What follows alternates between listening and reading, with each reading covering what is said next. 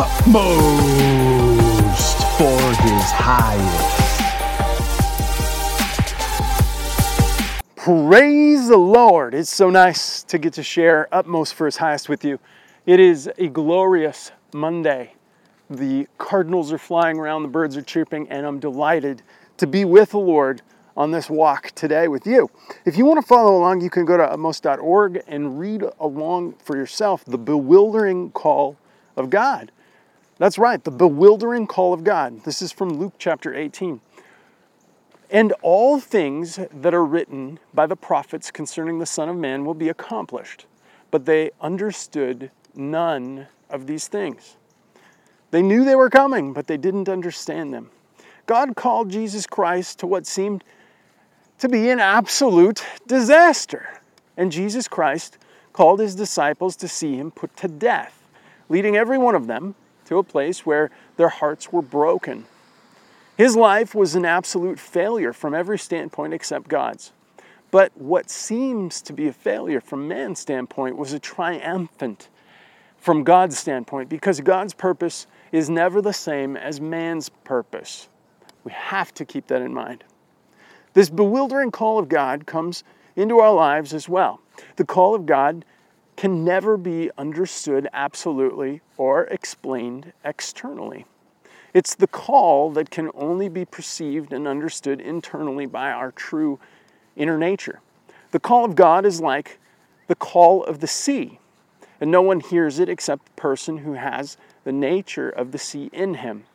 What God calls us to cannot be defined, definitely stated, because his call is simply to be his. It's his friend to accomplish his own purpose. A real test is in the truly in truly believing that God knows what he desires. I'm going to read it again. Our real test is truly believing that God knows what he desires. The things that happen to not go by chance they happen entirely by the decree of God. God is sovereignly working out his own purposes.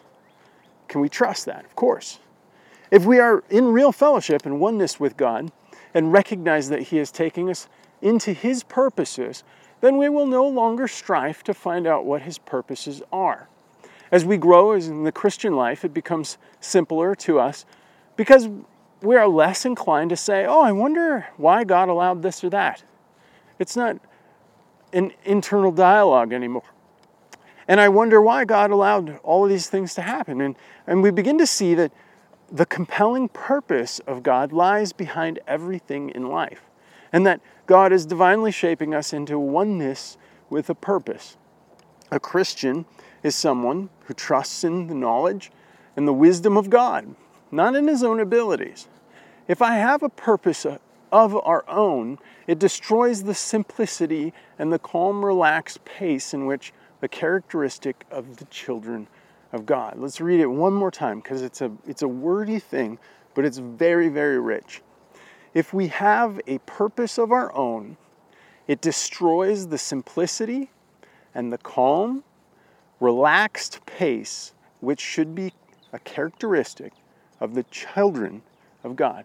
I should have a calm, I should have a relaxed pace, and I should be rejoicing joyfully. Like people should be able to see that. They should receive the joy of the Lord through me, not because I've done anything, but because purely the joy of the Lord is flowing through me. And so, Lord, please help me not to have my own purpose. I don't want to care. I know that I do, and I'm sorry.